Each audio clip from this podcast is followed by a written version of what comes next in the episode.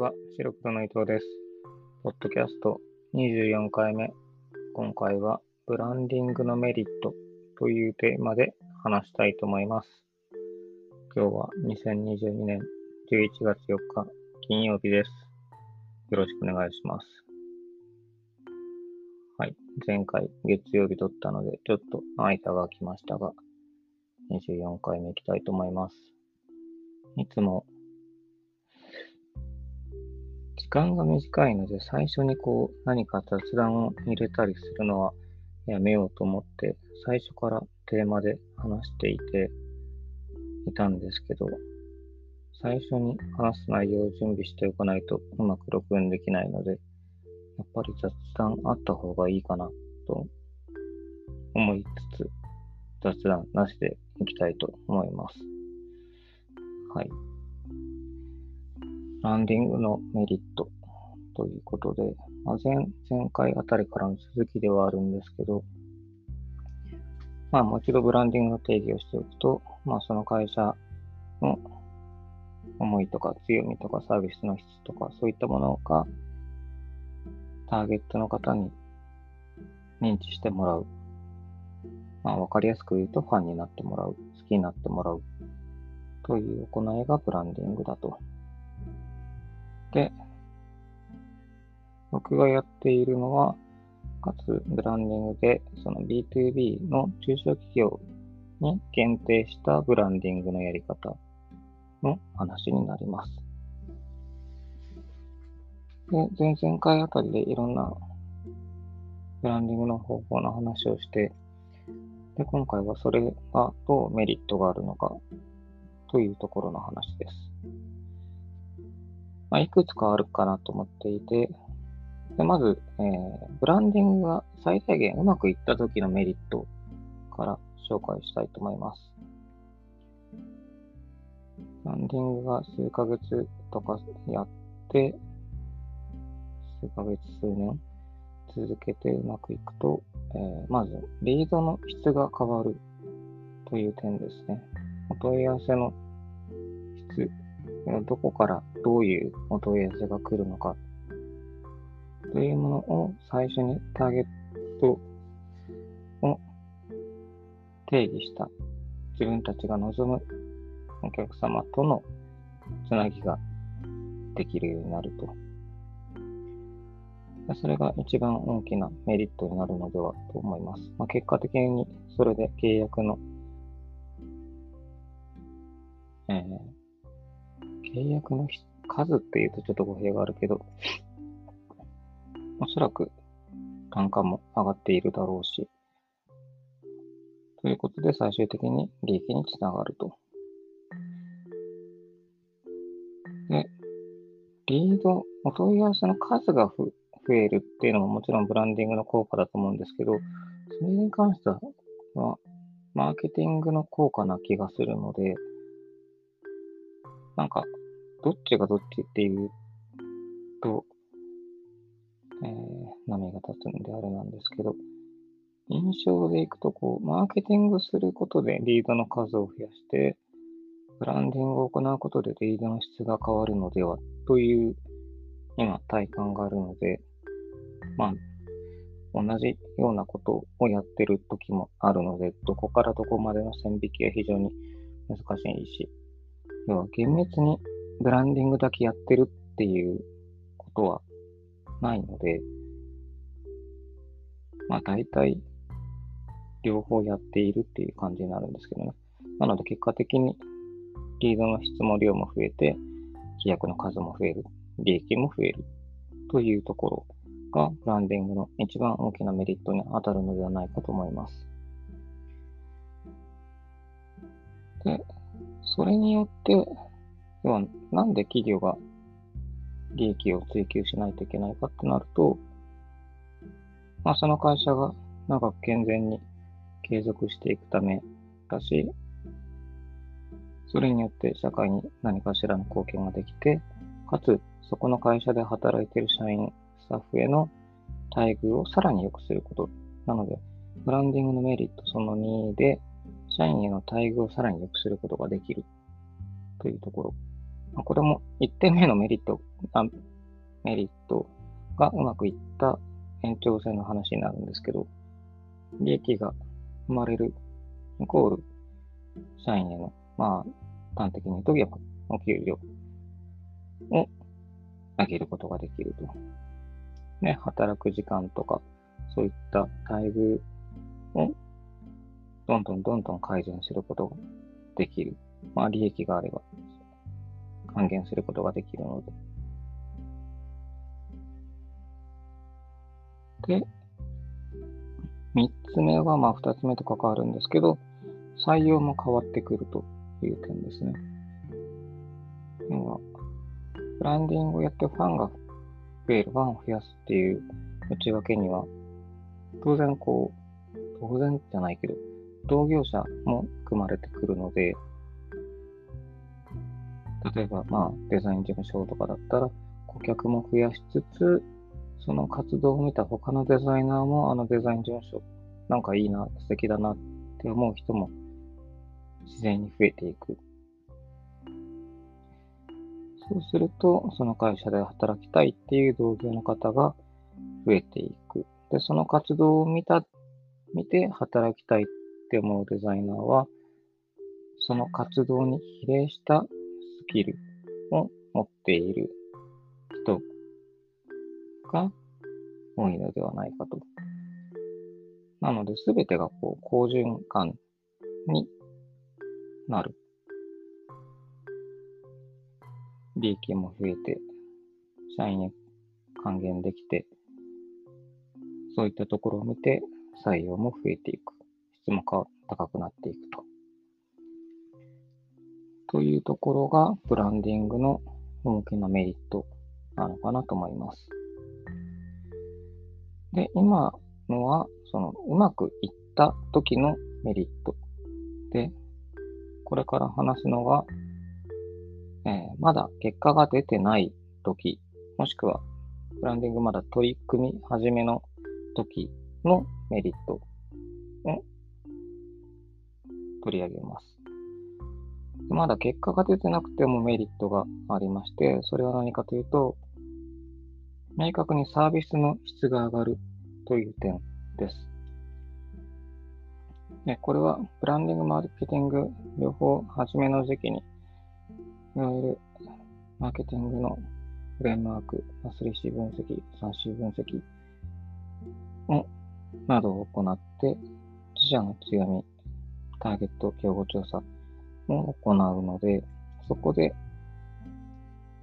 現状の立ち位置だったり、自社の強みだったり、現状の強みと将来的な強みなど整理して、今後武器にしていくところを明確にして育てていくっていうフェーズになるんですけど、いや、それをやるだけでも、まあ、だいぶメリットで、現状分析と将来像の分析の定義、どこを武器に戦っていくっていうのを明確化することができるので、結果的にそこの品質を高くしていこう。逆に言うと、ここの分野はもうそんなに時間をかけない、戦わない分野を作っていく。やることをより明確にしていくっていうことですね逆に言うとそこが定義できてないと、もうそもそもブランディングに取り組めないので、わかりやすいピラミッドの頂上にいなくても、どこか、ここだけは他に負けないという武器とターゲットを絞って戦っていくんだという定義が行えれば、ブランディングをより行いやすくなるので、でそこの定義をすることで、結果的にそこにリソースをかけられるので、サービスの質がブランディングを行うと同時に上がっていくということになります。なので、結果的にまだ対外的な結果が出てない段階でも、社内でその取り組みは、間違いなく始まっているので、社内改善になるっていうのが一番大きいメリットかなと思います。もう一つが、えー、社員の意識も変わる。まあ、ちょっと大げさかもしれないんですけれども、ブランディングはその、社内向け、社外向け、インナーブランディング、アウターブランディングとありますけど、アウターブランディングは長くやっていて、インナーブランディングは、要は初期からやれるっていうのが一つ特徴だと思っていて、対外的にブランディングを行う前に、なぜブランディングをこのちの会社は行わなければいけないのかっていうところから、もう社員に共有していくことができると。で、そうして、このうちの会社は、ここを武器に戦っていく、強化していくっていうのを、対外的に提示する前に、社員に共有することになるので、そうすると、社員も、あ、じゃあ、うちの会社はこうなるから私はここを強化していった方がいいのか、とか、そういうふうに、えー、会社の方向性を全員で向くことができると。まあ、これも中小企業に限った話ですね。大企業になって、社員が何万人とかだったら、ちょっと、また別の施策を打たないと浸透しないと思うんですけど、まあ、少ない社員数の場合は、ある程度、っとすみません。席が止めよう、一回。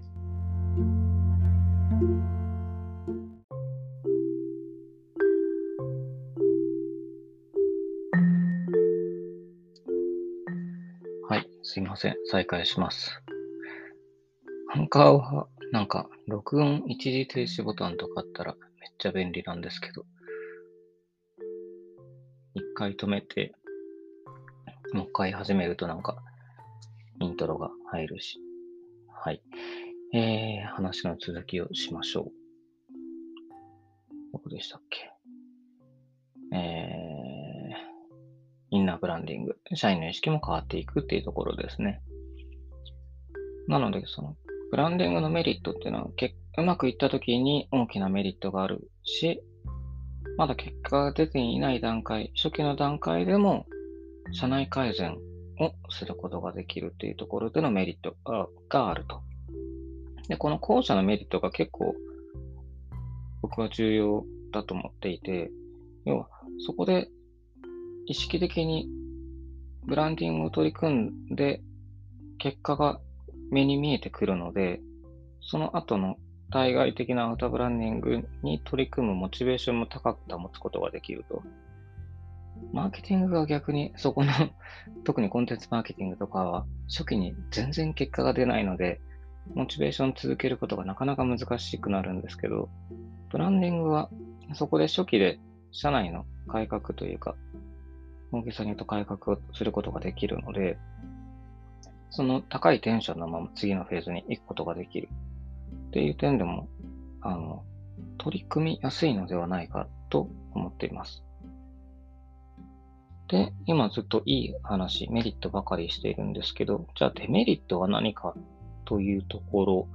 なんですけど、なんかこれといって、ブランディングをすることでのデメリットってあまりないのではと思っていて、まあ、細かく挙げると、細かいものがあるとは思うんですけど、例えば、まあ、中心人物の稼働時間が大幅に取られるとか、本業以外にブランディングにに対する時間をとかなり割くことになるというデメリット。なので、まあ社長だったり、ある程度上の立場の自分の裁量で仕事ができる人がブランディングリーダーになってやるのがいいのかなと思います。あとデメリットは、そのブランディングをして対外的にアピールしていったときに、当然こう、ファンが増えるっていうのは、アンチ、ヘイター、嫌いになる人も増えるということなので、まあ、それがデメリットといえばデメリットかもしれません。ただ、B2B の企業間において言うと、嫌いな人が増えたところで、あまり影響ないと思うんですね。まあ、その嫌いの度合いにもよるんですけど、例えばその会社がめっちゃ悪いこと、悪いことというか、感じ悪くて嫌われて、なんか SNS とかで叩かれてとかだったらデメリットですけど、まっとうなことをしてて、まあ、例えば Twitter で活動を見てて、まあ、この人苦手だな、こういうものにする人嫌いだなとか思われて嫌われるぐらいであれば、実害は多分ほとんどなくて、もともと依頼する人以外から嫌われても、会社としては特にデメリットないんですよね。何か噂話でも立てられるほど嫌われない限りは。ちょっと嫌だな、なんかこの人苦手だなっていうくらいだと別に実害本当にないんですよね。で、特に SNS 周りで誰にも嫌われないようにするようにすると、まあ確かに100人いて100人に嫌われないようにするのは可能なんですけど、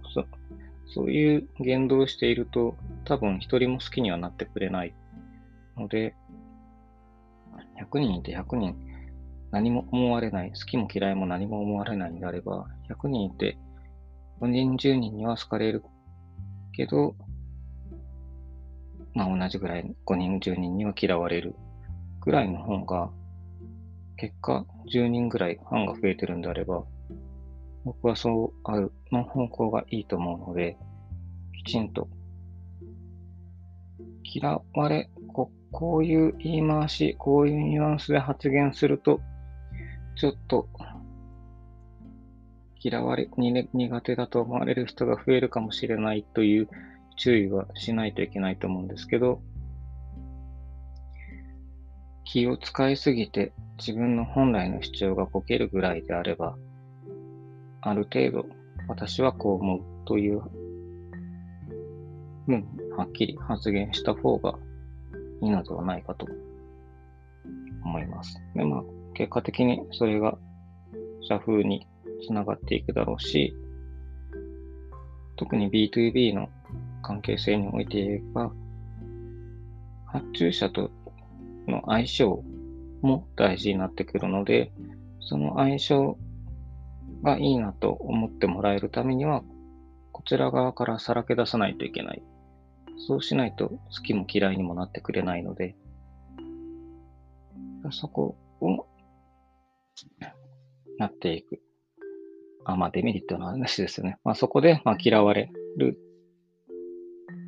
ことがある。というのは、まあ、デメリットの一つですけど、まあ、そんなに気にする必要はないかなと思います。なので、ブランディングやることによってのデメリットっていうのは、まあ、ほとんどないのではないかと思います。で、デメリットではないけれども、難しい点や課題っていうのは、まあ、それなりにありまして、ありましてやはりこう、合間でできる分量ではないので、それなりに時間がかかると。なので、まあ、中心となる人物だったり、実行、何かを実行する人の時間が必要であると。だから、本業がきっちり100%時間取られると、なかなかブランディングをする、続けることが難しい。時間がかかるという点ですね。次に、中心となる人物には相応の理解度、ブランディング、マーケティングに関する理解度が求められると。まあ、これはまあ、ある程度はブランディングの会社が最初のうちは参画して、レクチャーして、実装できる仕組み作りっていうのをしないといけないんですけど、その点があると。あとは、結局ブランディングはブランディングだけで成立しないので、マーケティング両立させないといけないので、でその時にやっぱりマーケティングには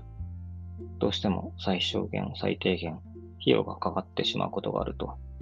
まあ、広告だったり、サイト更新作業だったり、コンテンツ追加したり。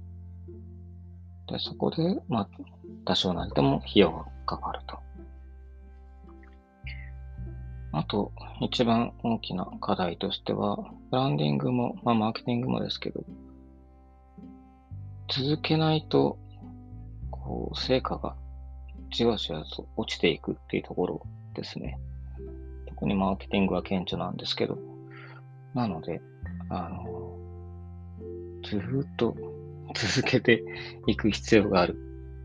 これが、このあたりが、ブランディングが難しい点なかなかいろんな会社が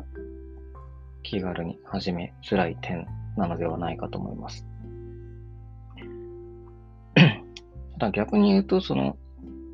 同業他社、ライバル企業がすぐに取り組めないことでもあるので、逆の言い方をすると。なので、早く始めて、どんどんどんどんその分野で発言、コンテンツを作って発信していけば、だいぶアドバンテージが生まれるのではないかとは思います。マーケティングは別ですけどね、マーケティングで分量、こう、リソースかけて広告とかっておけば一気に負け面では追いつかれるんですけど、ブランディングはそう簡単には追いつけないので、なので、まあ、これは本当に、あの、利点でもあるし、今自分が後発だという認識があるなら、そこから追いつくのはまたさらに大変なことではあるのかなと思います。はい。なので、そこのあたり、うちの会社でもブランディングサービスを始めたので、あの、もし何かあればお声掛けいただければなと思います。はい。では、まとめると、ブランディングは、